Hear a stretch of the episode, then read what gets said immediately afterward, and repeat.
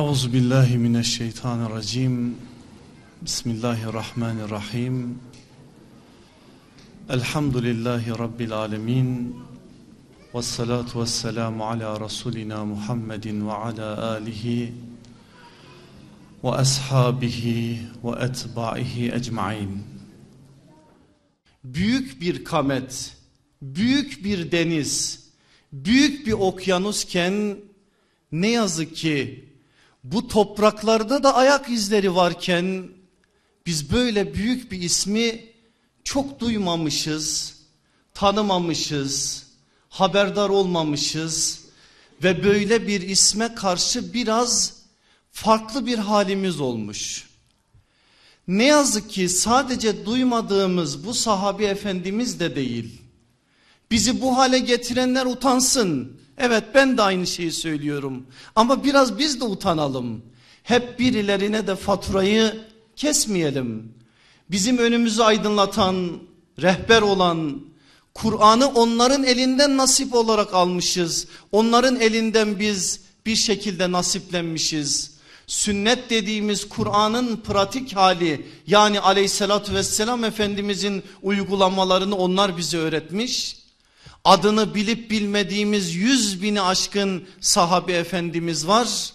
Ama öyle isimler var ki o güzel bahçede nübüvvet bahçesi onlar da o bahçenin gülleri. Tanıdığımız zaman hayatımız değişecek isimler var ve biz o isimlerden şu anda haberdarız. Allah aşkına kaçımız tanır mesela? Allah Resulü aleyhissalatü vesselam'dan tam 183 tane bize hadis rivayet eden ve gerçekten o da bir dağ olan İmran bin Husayn'ı kaçımız tanır mesela? Konuştuğu her sözüyle attığı her adımla bize adam gibi adam nasıl olunur? Onun kitabını yazan ve örnek olarak önümüze koyan Cündüp bin Abdullah'ı. Kaçımız tanır mesela bir dahaki hafta ona misafir olacağız. Trabzon'da Esma binti Yezid'i. Kaçımız tanır mesela bu ve bunun gibi sahabi efendilerimizi. Fadale İbni Ubeyd de öyle birisi.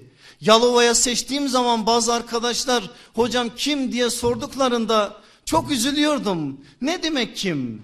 Ben öyle birinden şimdi bahsedeceğim ki Meclis onun adına kuruldu. Kabul ederse eğer ev sahibi o. Hepimiz de inşallah onun misafiriyiz. Öyle birine misafir olacağız ki 10 yıl fasılasız Resulullah'ın arkasında yürüyen bir delikanlı. Öyle birine misafir olacağız ki iki buçuk yıl Hazreti Ebu Bekir'in hilafet günlerinde, on buçuk yıl Ömerli günlerde, 12. yıl Osmanlı'nın Osmanlı'nın Hazreti Osman'ın fırtınalı günlerinde dört buçuk yıl Ali'nin savaşlardan savaşlara geçen o günlerinde her birini kendine yakışır bir kamet ile yaşamış birisi. Öyle birine misafir olacağız ki Hazreti Ali'nin şehadetinden sonra da yıllarca yaşayacak. Hicri 53'te vefat edecek ve bugün onun dolaştığı coğrafyaların haritalarını şöyle önümüze sersek ben birazından bahsedeceğim. Şarktan garba, şimalden cenuba ayağının değmediği yer yok.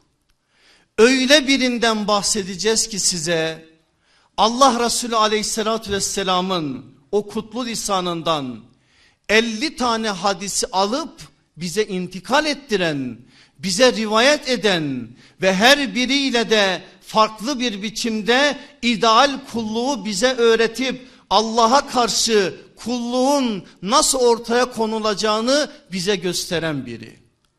Böyle birinden biz nasıl mahrum oluruz Allah aşkına? Allah ondan ebeden razı olsun.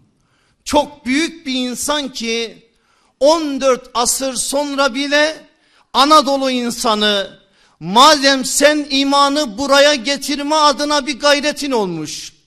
Madem sen kalkmışsın Medine'den Şam'a, Şam'dan Kıbrıs'a, Kıbrıs'tan Rodos'a, Rodos'tan bütün Ege adalarını dolaşarak oradan Marmara'ya gelerek şöyle bir Yalo, Yalova'ya el sallayarak ta Kadıköy'e İstanbul'a varmışsın ya 14 asır sonra Anadolu insanı o vefaya vefa gösterdi ve onun adına Yalova'da elhamdülillah bir meclis kuruldu. İnşallah sizin içinizden insanlar çıkacak. O adı yaşatma adına çocuklarına Fadale ismini koyacak. Merkezler açacak buralarda Fadale İbni Ubeyd ismine mescitler kuracak inşallah. O adı nesillerden nesillere yaşatacak. Adı olduğu gibi tadı da olacak bu topraklarda ve inşallah onların eliyle iman adına biz bu topraklarda çok şey öğreneceğiz. Allah hepimizi böyle güzelliklerle nasiplendirsin inşallah. Yalova'nın nasibi olması bundan dolayı. Evet Yalova ezana Osman Gazi'nin hemen arkasından Orhan Gazi'nin eliyle kavuştu. Ama aslında sahabenin ayak izlerinin, nefeslerinin bir şekilde bu topraklara ulaşmasının aslında meyvesidir. Osmanlı dediğimiz 600 yıllık o koca medeniyet. Asr-ı saadetin bu topraklara yani Anadolu'ya ektikleri tohumun bir neticesidir aslında. Nasıl bir cehd, nasıl bir gayretse ta o günkü adıyla Konstantiniye'ye kadar gelen o insanlar İstanbul fethine gelen ordunun adedini bilmiyoruz.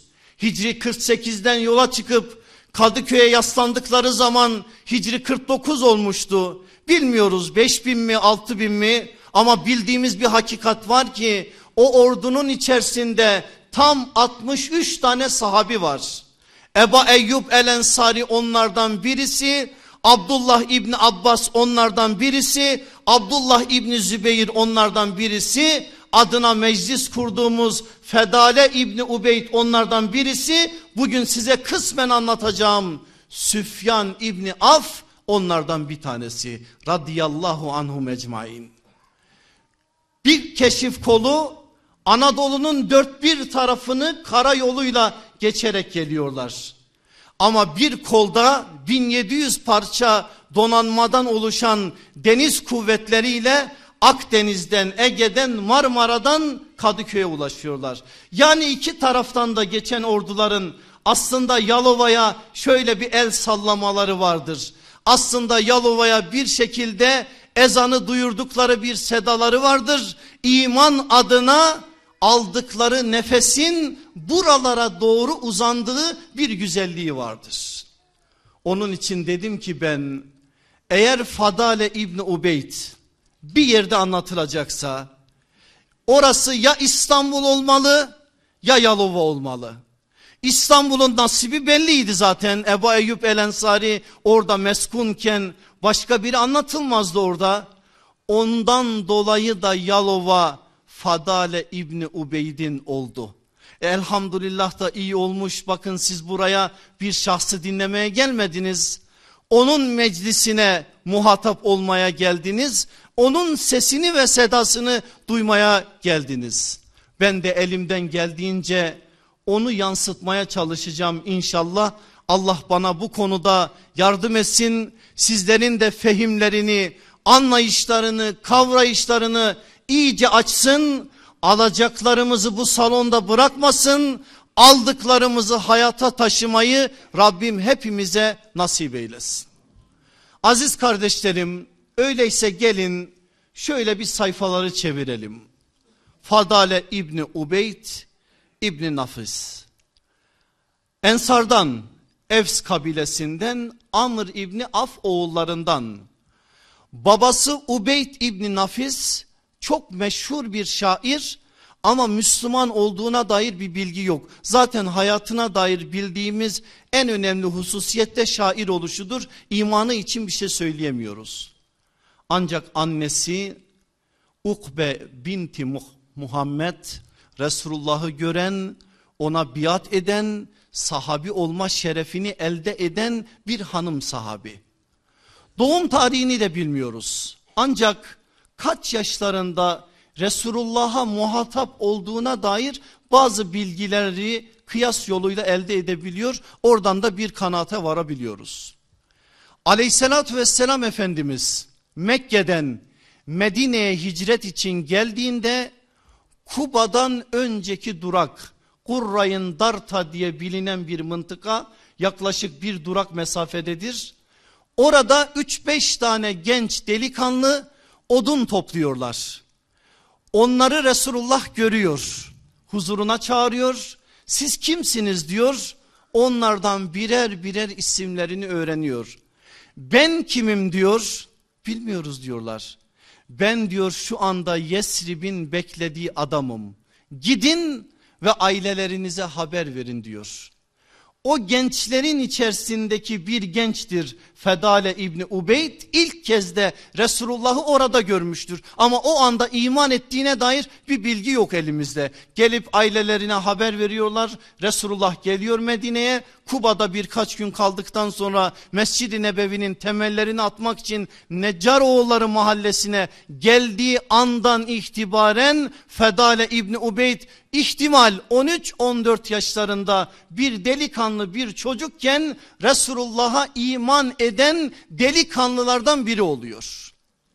Ondan sonra Bedre asker istediği zaman Bilal Fadale İbni Ubeyd de öne çıkıyor. O da katılmak istiyor. Resulullah'ın önemli bir sünneti var. 15 yaşından küçük olanları asla sıcak savaşın içerisine almaz. Onu da almıyor. Geri çevrilenlerden bir tanesi de oluyor. Ama Uhud savaşında artık 15 yaşından üsttedir. Öyle olduğu için de Uhud gazvesinde Resulullah'ın hemen yanı başındadır. Savaşa katılan 700 sahabiden bir tanesidir. En azından adını olumsuz bir tablo içerisinde görmüyoruz biz Uhud için Fadale İbni Ubeyd'in. Aradan bir müddet geçiyor Hendek gazvesinde. Bir müddet geçiyor Hudeybiye'de. Rıdvan beyatında Resulullah'a el uzatan 1400 sahabiden bir tanesidir. Bazı kaynaklarımız şöyle bir bilgi verirler. O gün orada bulunan 1400 sahabinin en genci Fedale İbni Ubeyd'di. Bunu doğrulatamıyoruz ama doğrulattığımız bir bilgi var. 1400 sahabiden en geç vefat eden Fadale İbni Ubeyd'dir.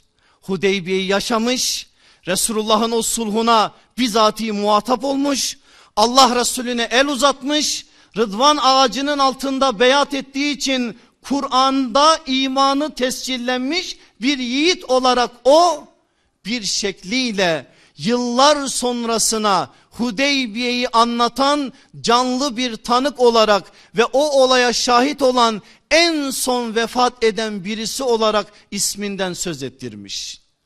Arkasından ne biliyorsunuz Resulullah'ın savaşlarından, seriyelerinden, gazvelerinden hepsinde o da var. Böyle bir bereketli hayatı var.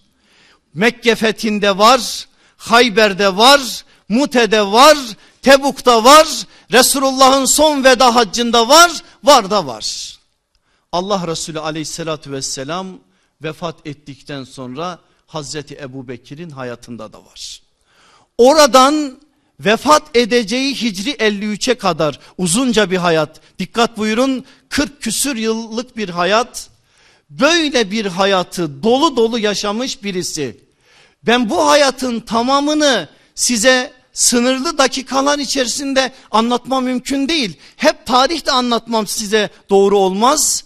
Özellikle biz kendimizi bu işin içerisine dahil ederek biraz da kendi dünyamıza mesajlar taşıma adına şimdi biz onun sofrasındayız. Onun için gelin bir farklı yol izleyelim. Hocalarım bilir biz bazen kitap okurken şöyle mühim gördüğümüz yerlere mühim anlamında bir mim işareti koyarız. Mim işareti orası mühimdir anlamına gelir. Fadale İbni Ubeyd'in hayatına da beş tane mim koyalım. Beş tane mim ile başlayan kelimeyi nazara verelim. o beş tane kelimenin ve kavramın altında onun hayatını anlamaya çalışalım. Yine o beş tane kelime ve kavramın üzerinden de kendi dünyamıza yani 14 asır sonra Fadale İbni Ubeyd olma iddiasında olan bizlerin dünyasına mesajlar taşıyalım. Ne söyleriz? Bir, o bir muvahhid. İki, o bir muhsin. Üç, o bir muallim. Dört, o bir muhaddis. Beş, o bir mücahit. Beş tane mim ile başlayan kavram. Birer birer açıklayalım. O bir muvahhiddir. Ne demek muvahhid? Bir olan Allah'ı Allah'ın birliğine layık bir biçimde tasdik etmektir. Yani şirke dair hiçbir izi hayata dahil etmemektir. Yani el vahid olan ve el ahad olan Allah'ın birliğinin, vahdaniyetinin altında yürümektir. Yani tevhidi hayatın esası kılmaktır. Yani ubudiyette, uluhiyette, rububiyette Allah'tan başka ilah yoktur. Allah'tan başka hüküm koyan yoktur. Allah'tan başka ibadete layık olan bir makam yoktur. Disturunu hayata hakim kılandır. Böyle bir muvahhid erinin hayatında riya olmaz. Çünkü muvahhid ile riya bir araya gelmez. Riya nedir? El görsün, el alkışlasın. Muvahhid neyi düşünür? Allah görsün, Allah ele de göstermesin. Sadece o tarafa bıraksın. Ecrimden hiçbir şey eksilmesin. Neyse Allah adına ve Allah namına yapılan orada Allah önüme çıkarsın. Hatta bir basamak üstü ona ondan da vazgeçmek Allah benden razı olsun da ne vereceğine ben karışmam diyebilmektir. Fadale İbni Ubeyd'in hayatı böyle bir hayattır. Allah aşkına ben susayım siz konuşun. 50 yıl 50 yıl bir ömür değil mi? 50 yıl bir insan nasıl atın üstünden inmez?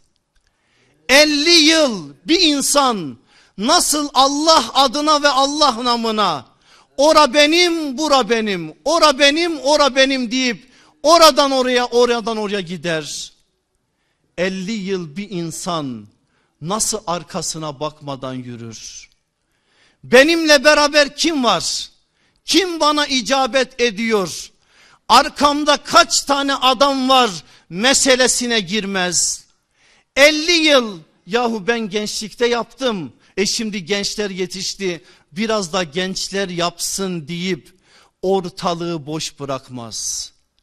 Bunun nasıl bir izahı var Allah aşkına? Eğer bir insan muvahhid bir er olursa La ilahe illallah Muhammedun Resulullah bu kelimeyi tayyibeyi sadece dil ile söylemez. Bütün hücreleriyle söylerse Allah'ın rızasına kitlenirse her gün Fatiha'da söylediği söz sadece dilinde bir söz olmaz hayatına yansırsa İyyâke na'budu ve iyyâke nesta'in şurrunca yaşarsa yalnız sana ibadet eder ve yalnız senden yardım isterim. Şuuru ve bilinci altında yürürse bu insana takviye olacak tek şey tevhiddir başka bir şey değil. Eğer bir insan gerçek manada muvahhid olursa, tevhidi bu manada hayatına hakim kılarsa yapacağı iş budur işte.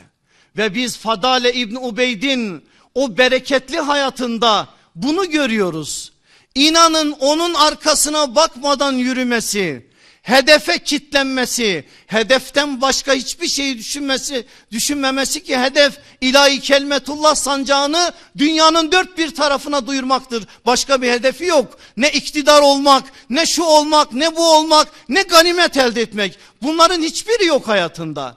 Nasıl olmadığını şimdi söyleyeceğim size. Bir tek hedef var Resulullah bize hedef koydu giderken. Dedi ki şuraya şuraya şuraya kadar İslam'ın sancağı ulaşacak. O halde bana düşen İslam'ın sancağını oralara götürmektir. Hedefe kitleneceksin. Gayret adına bir beşer olarak elinden geleni ortaya koyacaksın. Arkana bakmayacaksın. Netice hesabı yapmayacaksın. Karşılık beklemeyeceksin. Bütün bunların hepsini ancak ve ancak muvahhid bir insan yapabilir. Nasıl bir insan bir örnek vereyim size. Tabiinden bir zat anlatıyor. Fadale İbni Ubeyd Mısır'da. Bakın orada bile ayak izi var. Söze başlarken o zat şöyle başlıyor. Şaşıyorum ben bu Resulullah'ın ashabının haline. Niye diyorlar? Nasıl bir hayat diyor. İnsan aklı duruyor anlamaya çalışırken. O tabiinden zat söylüyor bunu.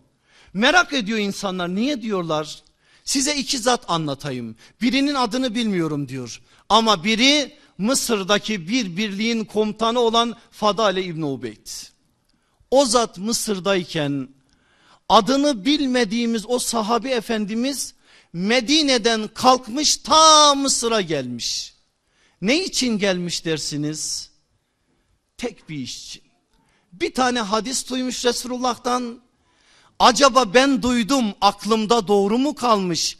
Eksik mi kalmış? Bu bilgiyi tam anlamıyla doğrulatmak için hadisi o gün için bilen ikinci zat Fedale İbni Ubeyd kalkayım Medine'den varayım Mısır'a o hadisi ona söyleyeyim doğrulatayım doğru mu değil mi yanlışsa düzelteyim alayım doğru bilgiyi dönüp geleyim Medine'ye diye Medine'den geliyor.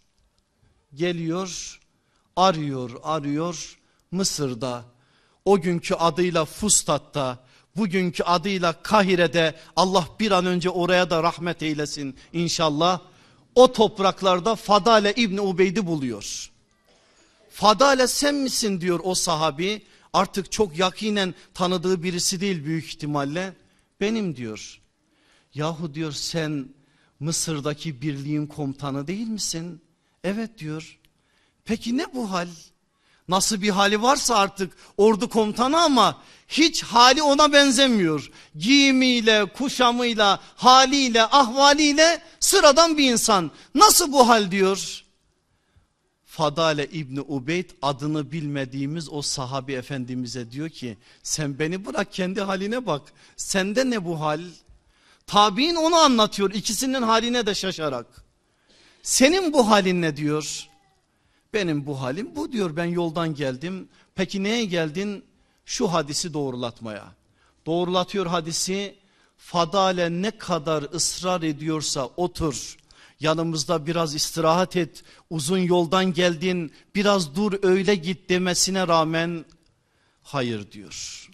Ben Medine'den çıkarken niyetim sadece buydu. Niyetime başka bir şey bulaştırmak istemiyorum diyor ve geldiği gibi geri dönüyor. Ve o tabiinden olan zat hali bize anlatırken Fadale'nin de haline şaşıyor. Adını bilmediğimiz o sahabinin de haline şaşıyor. Ben çok zorladım o ismi öğrenmek için. Kaynaklarda bilgi yok ama Eba Eyyub El Ensari'nin buna benzer bir rivayeti var. Bilmiyorum o mu sadece tahminen söylüyorum. Allah ikisine de rahmet eylesin. Eğer muvahhid olmasa tevhid hayatta hakim olmasa Allah aşkına böyle bir kamet ortaya çıkar mı? O kameti ortaya çıkaran beklentisizlik ufkudur. O kameti ortaya çıkaran bir hedefe kitlenme adına ortaya konulan o büyük bir kamettir. Onun için biz Fadale İbni Ubeyd dediğimiz zaman en başa alacağımız başlık serlevha o bir muvahhiddir. İkincisi o bir muhsindir. Ne demek muhsin? İhsan şuurunu elde etmiş birisi. Ne demek ihsan? Resulullah cevap veriyor Cibril hadisinde.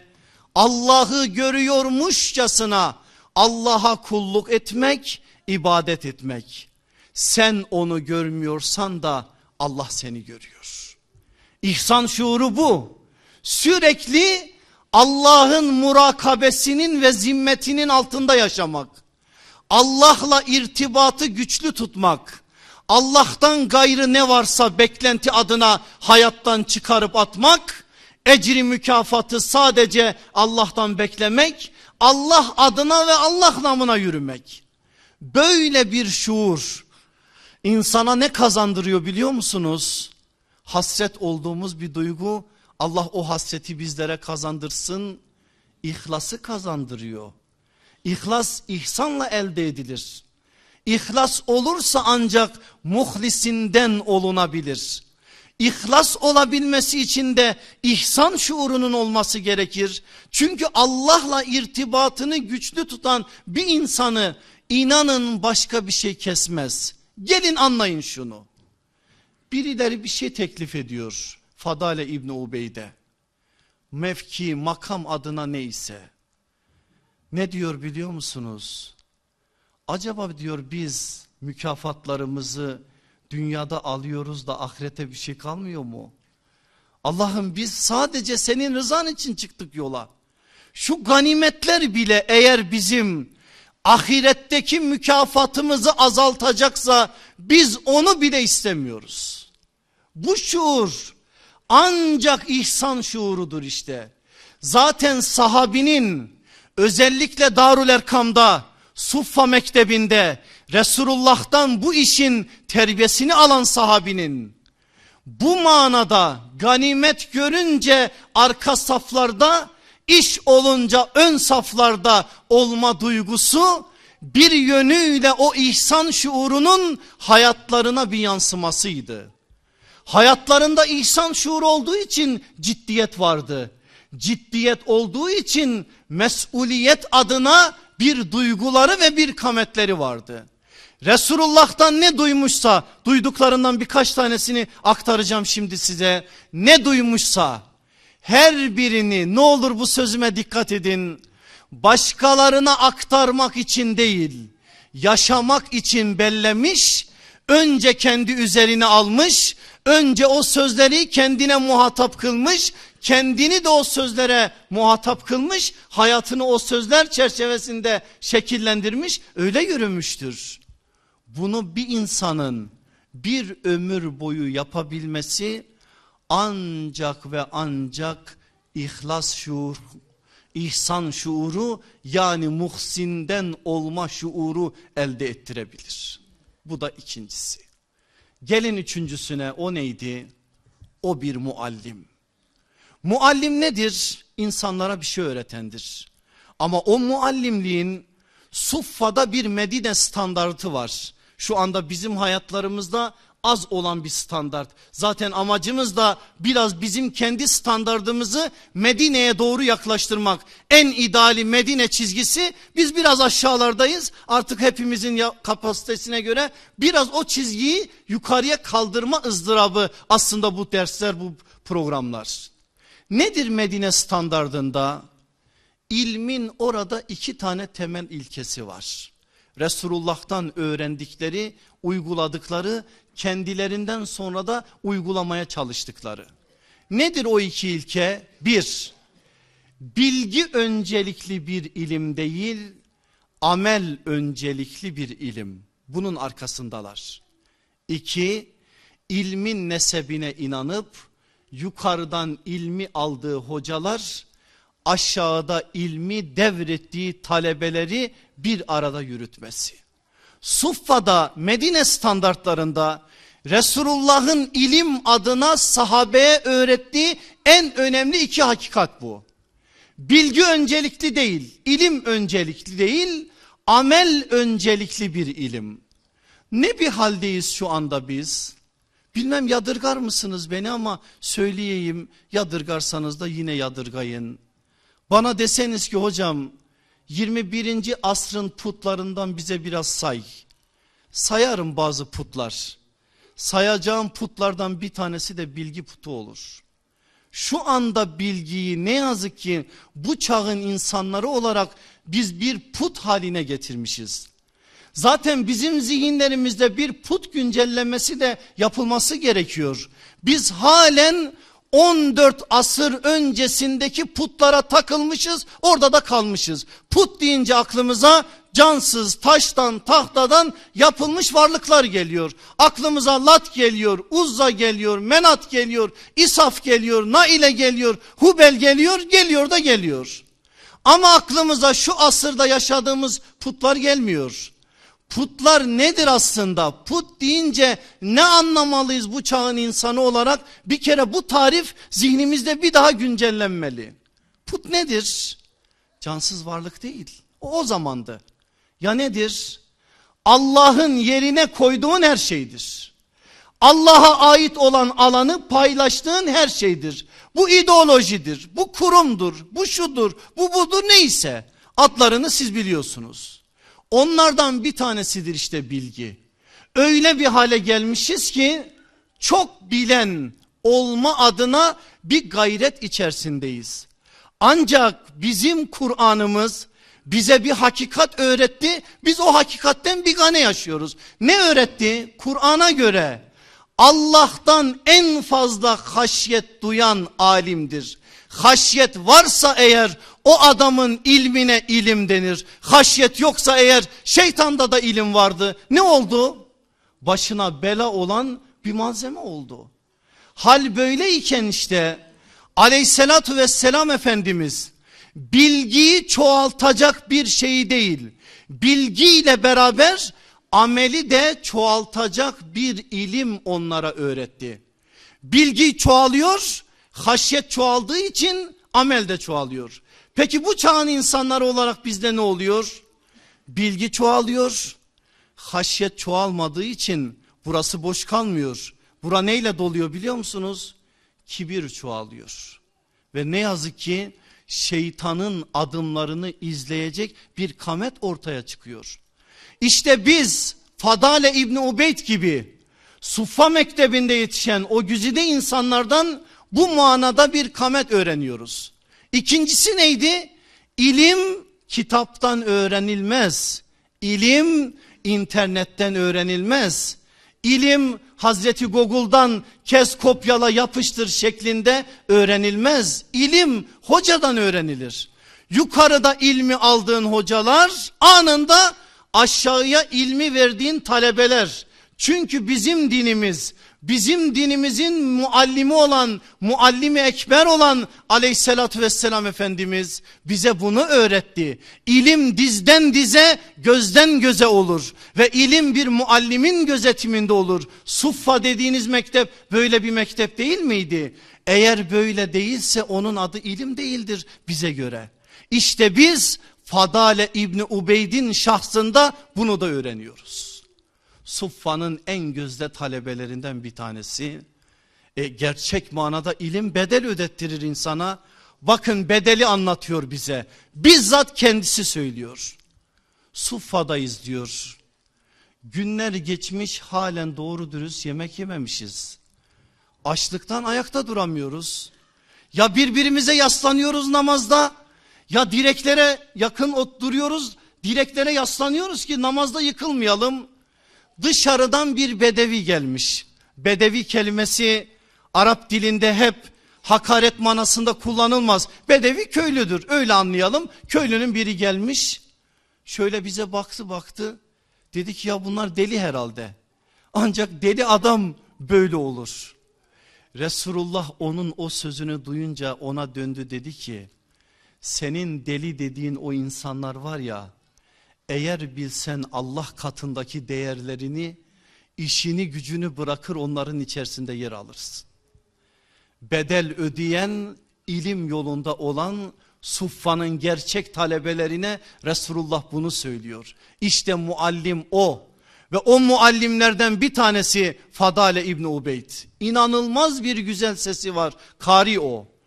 Mücahitliğini birazdan anlatacağım size. Ona rağmen ilim noktasında da zirveleri zorlayan bir isim o. Nasıl bir ilmi var? Size şöyle bir şey söyleyeyim oradan anlayın.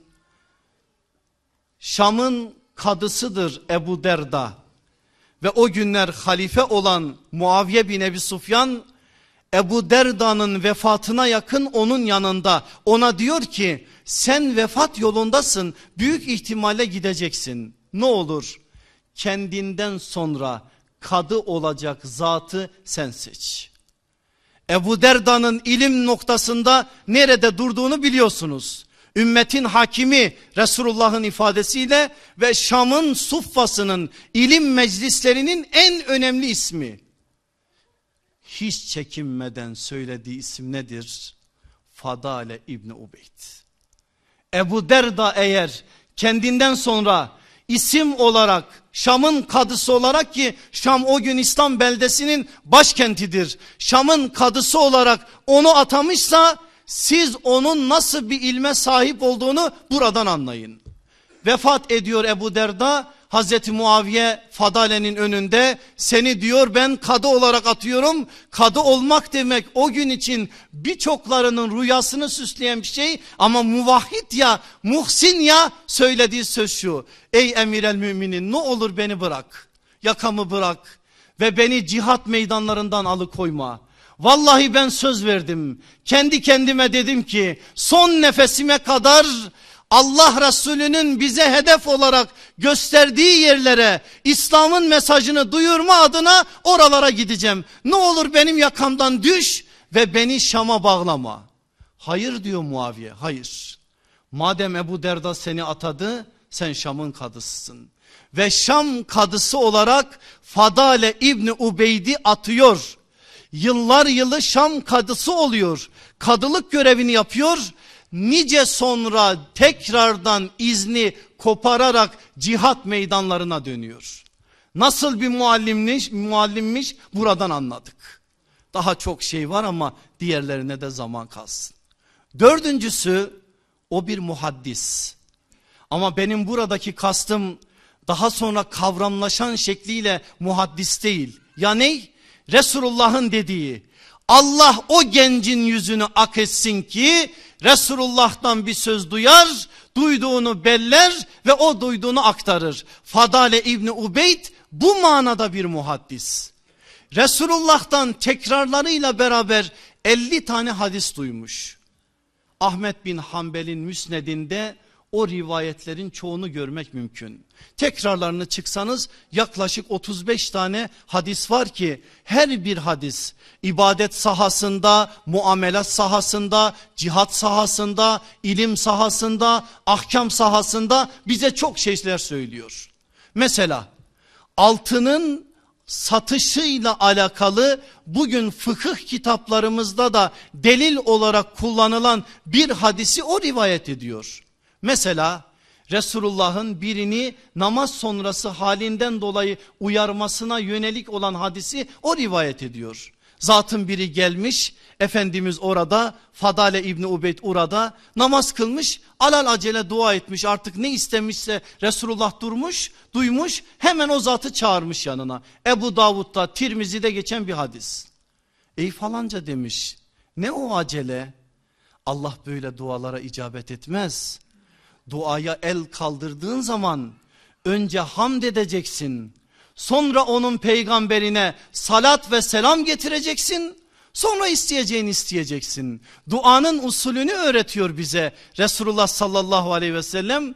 Ve bu hadiseyi duyan canlı bir tanık olarak Fadale İbni Ubeyd de bize bunu naklediyor. Hadis kitaplarını okurken çok gözünüze çarpmıştır. Resulullah sallallahu aleyhi ve sellem buyuruyor ve diyor ki Allah falanca falanca falancayı sorgusuz sualsiz bir biçimde cennete dahil etti. Okuduğumuz zaman da yüreğimiz yerinden çıkar gibi oluyor ve Allah'ım bizi de onlardan say diyoruz. Ama Fadale'nin rivayet ettiği bir hadis o cümlenin tam tersini söylüyor. Resulullah buyurmuş ki üç kişi üç sınıftan olan kişi sorgusuz sualsiz azaba muhatap kılınır. Kimdir bunlar? Fadale İbn Ubeyd bize söylüyor. Söyleyen Resulullah aktaran o. Bir, adil devlet başkanına asi olan ve ona karşı bir adını bozan facir insan. İki, kölesi onu azat etmeden kaçıp gidip köle efendisinin hukukunu korumayan insan. Üç, kocası ölen ya da bir yere giden bir kadın geçimi noktasında kocası ona mal bırakmasına rağmen kocasından sonra açılan saçılan yanlış şeylere kapı açan kadın. Üç sınıfın sorgusuz sualsiz bir biçimde azaba düçar olacağını Resulullah sallallahu aleyhi ve sellem bize beyan ediyor. Fadale İbni Ubeyd de bize naklediyor. Bakın Tirmizi'de geçen başka bir hadis. Bize işin yolunu öğreten kısa ama çok önemli mesaj veren bir hadis. Allah bir insanı İslam'a muhatap kılarsa ve kanaat getireceği kadar da ona rızık temin ederse, rızkını takdir ederse o insandan daha saadetli insan yoktur diyor Resulullah sallallahu aleyhi ve sellem. Ne dedi Efendimiz aleyhissalatü vesselam? İman var. Takdir edilmiş bir rızık da var ama o rızkın senin sana yetip yetmeyeceğini belirleyen şey kanaattir. Kanaatinde var, iman var, kanaat var, saadette var Allah'ın izniyle. Resulullah'ın dediği bu. Bu konuda kanaat olduktan sonra artık ne yazar? Allah Resulü aleyhissalatü vesselamın beyan buyurduğu bu şekliyle. İşte buna benzer 50 tane hadisi bize naklediyor o büyük insan. Ve her bir hadisiyle dediğim gibi önümüzü aydınlatan nice hakikatleri nazarlarımıza veriyor. Gelelim sonuncusuna. O ney? O bir mücahit. Mücahit ney? Resulullah söylüyor o da bize naklediyor. Mücahit şudur diyor. Fadale İbn Ubeyd'in hayatında kendine hedef olarak belirlediği şudur aslında. Şu hadis biraz sonra size söyleyeceğim o hadis Fadale İbni Ubeyd'i mücahit olarak yaşatan en önemli nebevi hedeftir. Allah yolunda murakıp ve mücahidin amel defteri kapanmaz ölse bile. Kıyamete kadar Allah onların sevabını arttırır durur, arttırır durur. Bu hadisi duru, duyar da fadale yerinde durur mu? 50 yıl boyunca cihat meydanlarında olmasının sebebi budur zaten. Böyle bir aşkı ve böyle bir sevdayı Resulullah sallallahu aleyhi ve sellemin ona tarif ettiği o cihat aşkından almıştır. Onun cihat aşkını anlayabilmemiz için ben mücahitlik perdesini Ahsap savaşının olduğu yıl yani hicretin 5. yılından kaldırmam lazım. Oradan getirebilmem lazım sözü ki mesele daha iyi anlaşılsın. 12 bin kişilik bir ordu geliyor Medine'ye. Müslümanlar 3 bin kişi Allah Resulü istişare ediyor.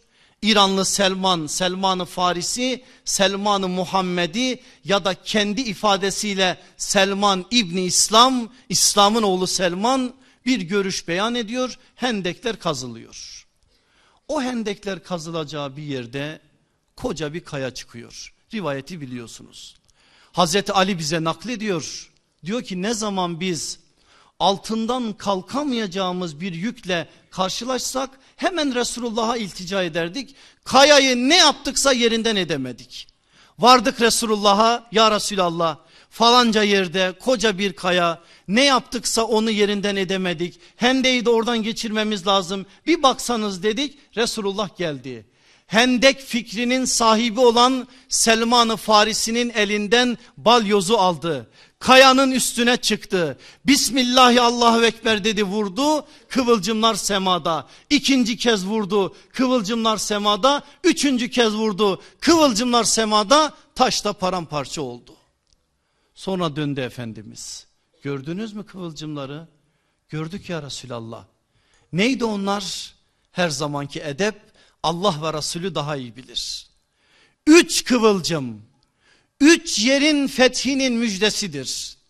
Yakın bir gelecekte Allah Yemen'in, Kisra'nın ve Kayser'in yani Sasanilerin ve Roma'nın hazinelerinin ve saraylarının müjdesini size verdi. Tekbir sesleri inletiyor ortalığı. tarih hicretin 5. yılı daha Mekke işgal altında dikkat buyurun. Kabe daha 360 tane putun işgalinin altında Resulullah bugünün ifadesiyle Amerika sizin diyor, Rusya sizin diyor, şurası sizin diyor. Ama daha namaza yöneldikleri kıble işgal altında.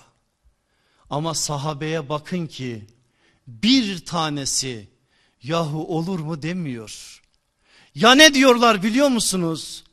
Madem bizim, madem sözünde ve özünde hiçbir hilaf olmayan, haşa hiçbir yalan olmayan Resulullah bu hedefi bize koydu. Bana düşen görev o hedefi yerine getirmektir. Bütün sahabede aşk budur sevda budur. Sahabeyle bizim aramızdaki fark da budur. Biz bu hadisleri duyuyoruz. Bekliyoruz ki Mehdi gelsin iş olsun. Ama sahabi o hadisleri duyuyor. Ben diyor yapayım. Ben bu işin içerisinde terim olsun, emeğim olsun, malım olsun, kanım olsun, servetim olsun diye neleri varsa onları feda ediyorlar. Aradan iki yıl geçiyor hicretin yedinci yılı. Resulullah'ın çok sevdiği bir hanım sahabi var. Ümmü Haram anamız, Ümmü Süleym'in kız kardeşi, Enes'in de teyzesi. O eve ara ara gider Efendimiz o evi çok sevdiği için ve bazen öğle uykularını o evde uyur. Bir öğle uykusu o evde uyuyor. Ümmü Haram anamız da Resulullah o eve gelmiş ne yapacak? Siz ne yapacaksanız o da onu yapacak. Oturacak izleyecek Resulullah. O uyudukça o ona bakacak hasretini öyle giderecek. Resulullah uyurken bir anda uyanacak. Uyanırken de yüzünde güller açacak. Öyle bir tebessüm hali var ki Efendimiz'de. Anamız hemen dikkatini çekecek. Ya Resulallah diyecek. Nedir seni güldüren? Ümmü Haram gel. Gel bana ne gösterdi Allah. Gel bana nasıl bir rüya gösterdi. Merak birse bin olacak. Ne oldu Resulullah, ya Resulallah anlat diyecek. Efendimiz anlatacak. Rabbim bana gösterdi ümmetimden bazı adamlar. Melikler gibi denizlerin üzerinde tahtlar kurmuşlar. Deniz seferlerine çıkıyorlar. Allah aşkına siz bu rüyayı duysaydınız ne derdiniz? Bilmiyorum ne diyeceğinizi. Ama Ümmü Haram anamız kurban olduğumuz o ana anaların anası anaya bakın da analığı öğrenin 60 küsür yaşında 60 küsür yaşında artık ölümü beklemesi lazım. Ama öyle bir inanç öyle bir aşk öyle bir sevda var ki anında Resulullah'a dediği şu ya Resulallah dua et ben de onlardan olayım ben de mücahide olayım ve o savaşa ben de katılayım. Allah Resulü aleyhissalatü vesselam ellerini açıyor. Allah'ım diyor Ümmü Haram'ı da onlardan say diyor. Duaya amin deniyor. Efendimiz tekrar istirahata çekiliyor. Aradan bir müddet geçiyor bir daha kalkıyor. Aynı hal. Yine yüzünde güller açıyor Efendimizin. Ümmü Haram anamız tekrar Resulullah'ın yanında. Ya Resulallah ne oldu diyor. Ümmü Haram gel gel bir rüya daha gördüm diyor. Ne gördün ya Resulallah? ümmetimden bazı fertleri gördüm.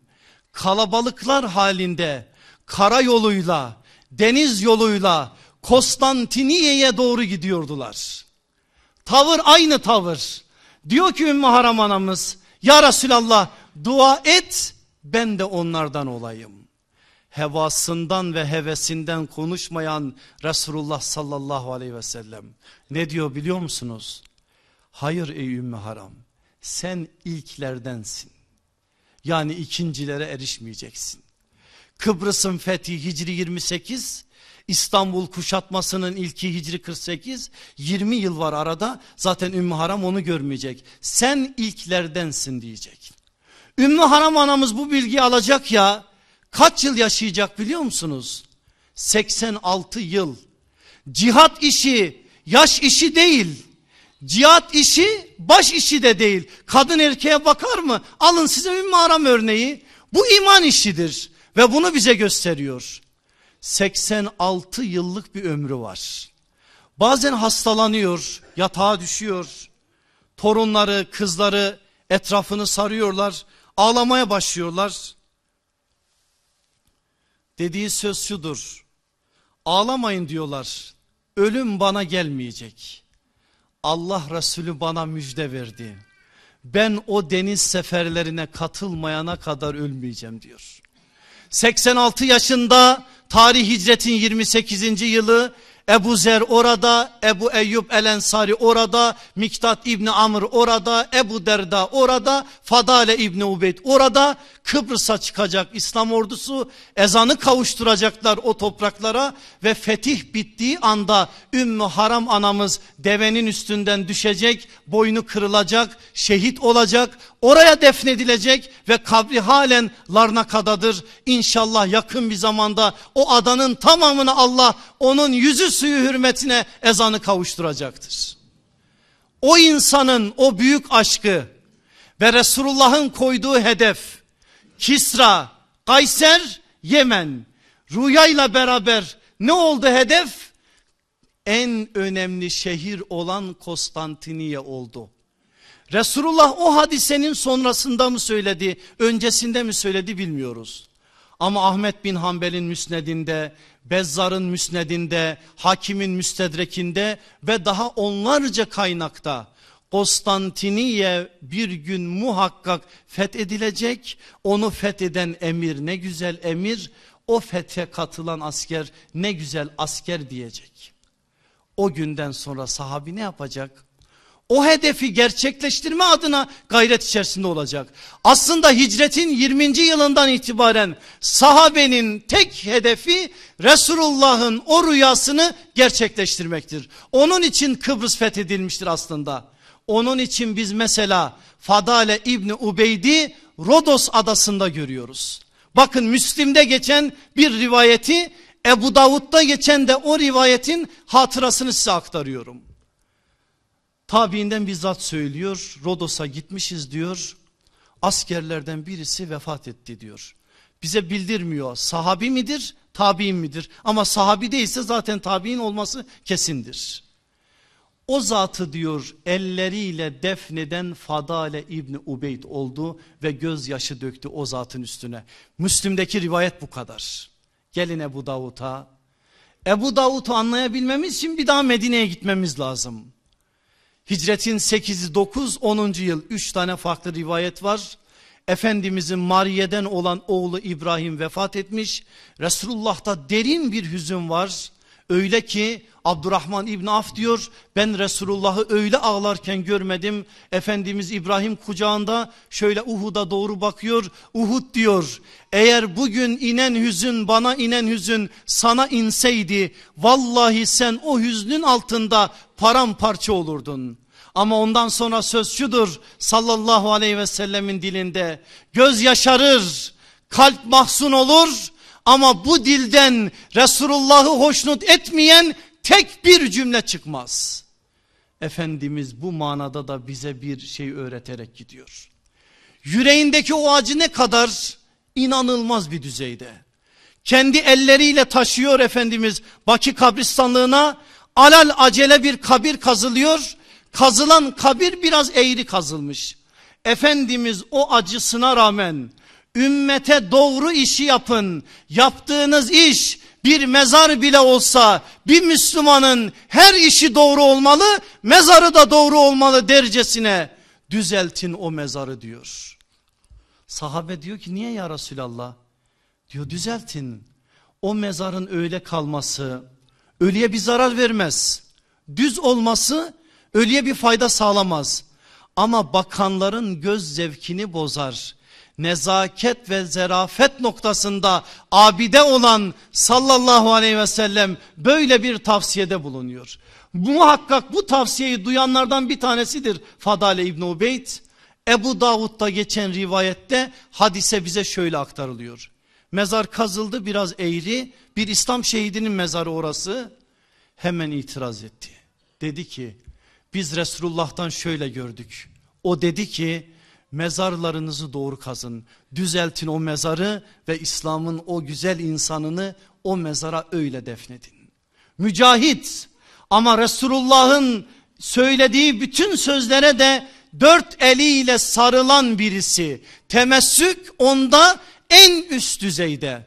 Rodos'ta da bakın ayak izleri var. Gelin Tunus'a Cebre adasında Fadale İbni Ubeyd orada. Gelin İstanbul'a ayak izleri orada. Hicretin 48. yılı iki sefer düzenlenecek. iki ordu gönderilecek İstanbul üzerine. Birisi keşif birliğidir karayoluyla gelecek. 1700 donanmadan oluşan parçadan oluşan İslam'ın ilk donanmalarından birisi o da deniz yolundan gelecek. Birleşilecek yerde İstanbul Kadıköy. Fadale İbni Ubeyd deniz yoluyla gelenlerden geliyor. Yalova'ya inşallah el sallıyor. Nefesini duy bırakıyor burada. Onun için zaten biz şu anda onu anlamaya çalışıyoruz. Varıyor Kadıköy'e. Mevsimler kış.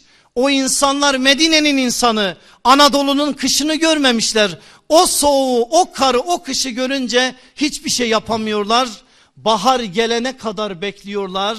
Bahar geliyor, sefer başlıyor ama Konstantiniye'nin surları sağlamdır. Sefer olmuyor ve o sefer sırasında Eba Eyyub El Ensari İstanbul'u şereflendirme adına İstanbul'da kalıyor. Geri kalan İslam ordusu geriye doğru geliyor. Geliyor tarihler Hicri 53 ve Fadale İbni Ubeyd Dımeşk'te o günkü adıyla bugün de öyledir Araplar ama bizim ifademizle Şam'da vefat ediyor. Allah kendisinden ebeden razı olsun. Bizleri de onun bıraktığı mesajlardan nasiplendirsin inşallah.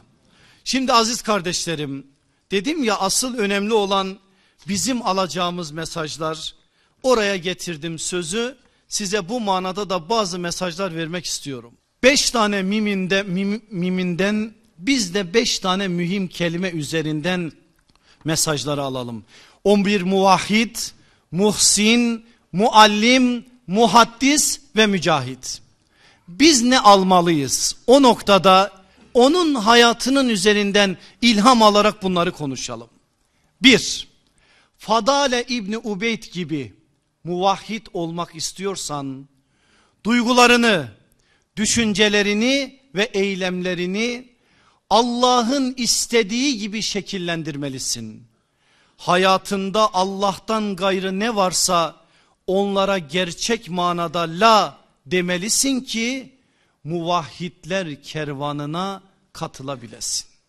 Tekrar edeyim mi anlaşıldı mı? Edeyim.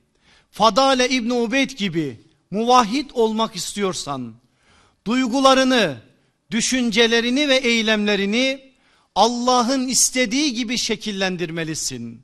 Hayatında Allah'tan gayrı ne varsa onlara gerçek manada la demelisin ki muvahhidler kervanına katılabilesin.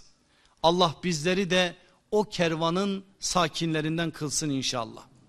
İki, Fadale İbni Ubeyd gibi muhsin olmak istiyorsan ihsan şuuruna ermeli, Allah'ı görüyormuşçasına onunla canlı ve yakın bir iletişim kurmalısın.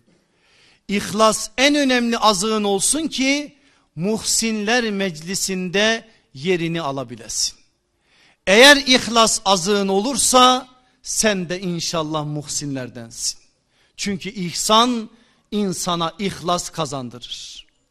3. Fadale İbni Ubeyd gibi muallim olmak istiyorsan bilgi öncelikli değil amel öncelikli yürümeli ilmin nesebine inanmalı üstten almalı alta vermelisin. Bildiklerinle amel etmelisin ki bilmediklerini öğrenme adına Allah'ın rahmetini kazanabilesin. Bu çok önemli bir madde olduğu için bunu tekrar edeceğim müsaadenizle. İnşallah hayatlarımıza derin bir biçimde intikal etsin bu. Fadale İbni Ubeyd gibi muallim olmak istiyorsan bilgi öncelikli değil amel öncelikli yürümeli, ilmin nesebine inanmalı, üstten almalı, alta vermelisin. Ne dedik? Üste hocalar, altta talebeler. İkisi beraber. Bildiklerinle amel etmelisin ki bilmediklerini öğrenme adına Allah'ın rahmetini kazanabilesin. Dört, Fadale İbni Ubeyd gibi muhaddis olmak istiyorsan sahabe hassasiyetinde Resulullah'ın kutlu sözlerine kulak vermelisin. Hadis duyduğun zaman bugün birilerinin yaptığı gibi kırmızı görmüş şekliyle rengin değişmeyecek. Resulullah'ın sözünü duyuyorsun. Kale Resulullah sallallahu aleyhi ve sellem dendiği zaman sen cahillerin dediği gibi bana Kur'an yeter ben Kur'an'dan başka bir şey istemem demeyeceksin. Sahabe gibi Allah Resulü'nün sözünün karşısında sana söylenmiş önemli bir mesaj olmuş gibi kendini muhatap sayacaksın. Böyle yapacaksın ki o rahmetten istifade edebilesin. Onun konuştuğu yerde susmalı. Sesinin üzerine ses, adımının önüne adım atmamalısın ki yüzü ak olan bahtiyarlardan olabilesin. Sesinin üzerine ses, adımının önüne adım, onun sedasının önüne de seda eklemeyeceksin. Bir yerde Allah ve Resulü konuşmuşsa sadakallah ve sadaka Resulullah diyeceksin ve gereğini yerine getireceksin. Fadale İbni Ubeyd'in bize söylediği en önemli mesajlardan bir tanesi. Beşincisi Fadale İbni Ubeyd gibi mücahit olmak istiyorsan Allah adına ve Allah namına yapılacak işler için ayağa kalkmalı. Niye hep ben dememeli, amellerini yeterli görmemeli, ilk günün heyecan ve aşkını muhafaza etmelisin. Dur durak tanımadan Allah'ın kelimesini ötelere tanıma aşkını yüreğinde derinleştir ki selam yurdunda en güzel dostlara komşu kılınabilesin. Allah en güzel yurtta en güzel dostlara bizi de komşu kılsın inşallah. Benim aziz kardeşlerim çok farklı hastalıklarımız var ümmet olarak. Hastalık deyince sadece maddi hastalık olarak saymayın. Manevi hastalıklarımız şu anda maddi hastalıklarımızdan daha fazla. 1 milyar 700 milyonuz elhamdülillah sayımız ama halimiz ortada. Allah sayımıza da bereket versin. Halimizi, kalitemizi daha da arttırsın inşallah. Bir hadis size son olarak veriyorum. Fadale İbni Ubeyd'in naklettiği bir hadis. Aslında bir dua. Bir duayla sözlerimi kapatıyorum. Ne diyor biliyor musunuz? Ahmet bin Hanbel'in müsnedinden aktaracağım bu duayı size. Diyor ki Resulullah sallallahu aleyhi ve sellem bir gün bize dedi ki sizden birine bir his, hastalık isabet ettiğinde şu duayı okusun inşallah iyi olur. Resulullah bunu söyleyerek emanet ediyor. Sizden birine bir hastalık dokunursa bu duayı okusun inşallah iyi olur. İyi olmak için şimdi bu duayı okuyoruz beraberce inşallah. Diyor ki Resulullah sallallahu aleyhi ve sellem hükmü kainatı kuşatan Rabbimiz olan Allah'tır. Onun ismi mukaddestir. Emri hem semaya hem arzadır. Ya Rabbi sema ehline rahmetini ulaştırdığın gibi biz arzın ehline de rahmetini ulaştır. Ya Rabbi sema ehline rahmetini ulaştırdığın gibi biz arzın ehline de rahmetini ulaştır. Ya Rabbi sema ehline rahmetini ulaştırdığın gibi biz arzın ehline de rahmetini ulaştır. Bizim günahlarımıza ve hatalarımıza mağfiret eyle. Muhakkak ki sen iyi davrananları yani muhsinleri seversin. Bizi de muhsinlerden eyle. Tüm hastalıklarımıza katından bir rahmet ve şifa nasip eyle. Allah bu ümmeti iyi etsin. Bu ümmeti tekrardan ayağa kaldırsın aramızdaki kardeşlik bağını daha da ziyadeleştirsin. Bizi birbirimize düşürmeye çalışanlara fırsat vermesin. İmandan başka hiçbir şeyi aramızda mülahaza konusu ettirmesin. Kardeşliğimizi bozmaya çalışanlara, bizi birbirimize düşürmeye çalışanlara, bu toprağı karartmaya çalışanlara Allah fırsat vermesin. Yüzü ak olanların yüzünü daha da ak etsin. Bizi birbirimize sevdirsin. İmanla, ihlasla, ihsanla, en güzel gayretle, gayretlerin en güzelini ortaya koyarak kendi yapabileceklerimizin sonuna kadar yapabileceklerimizi yaparak Allah'ın huzuruna yüzü ak olarak gitmeyi hepimize nasip eylesin. Hepinizi Allah'a emanet ediyorum. Esselamu aleyküm ve rahmetullahi ve berekatuhu.